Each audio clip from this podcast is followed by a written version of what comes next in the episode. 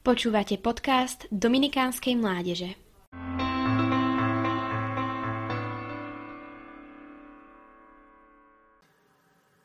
A zda zakúšame neprítomnosť preto, aby sme mohli objaviť Boha v nás samých.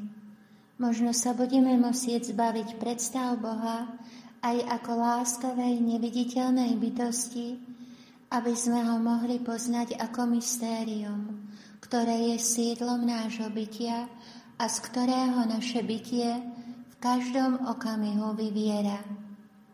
Timothy Radcliffe Prvé hodiny umenia na GTA smerujú s mojimi študentmi na hlavnú ulicu v Košiciach. Prejdeme si mesto, popozeráme ukryté detaily na historických domoch, ktoré si bežne nevšimneme Zdvíhame hlavu k nebu a zdravíme svetých, ktorí nám žehnajú z veží kostolov. Ale ešte predtým všetkým sa zastavíme pri jednej keramickej kaflici so symbolom hrebenátky, ktorá je vložená do dlažby ulice a komunikuje s nami. Znázorňuje mošľu, ktorá je symbolom pútnikov Svetojakobskej cesty a pozýva aj nás na cestu.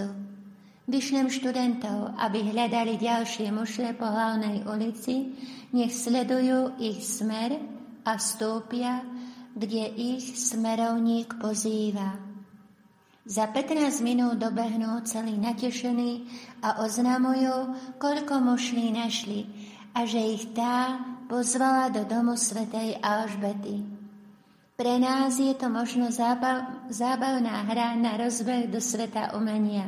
Pre študentov a zda i vstúpenie na novú cestu za poznaním. Človek stvorený na Boží obraz a povolaný k tomu, aby Boha poznával a miloval, objavuje vlastné cesty, ktorými ho Boh sebe vedie. Východiskovým bodom ciest Bohu je stvorenie, hmotný svet a ľudské osoby. Ciest je veľa, ale tá, s ktorou sa vždy rada podelím ja, je stará cesta do Santiago de Compostely. Je to cesta stredoveká, no stále aktuálna a preto i dnešná.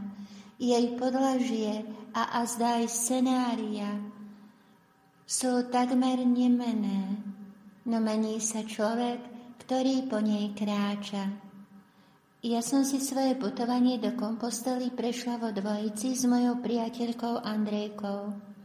Bolo to dobrodružstvo, ktoré neviem slovami ani opísať, no pomôžem si svetým Augustínom, ktorý hovorí Opýtaj sa krásy zeme, opýtaj sa krásy mora, Opýtaj sa krásy rozšíreného a rozptýleného vzduchu.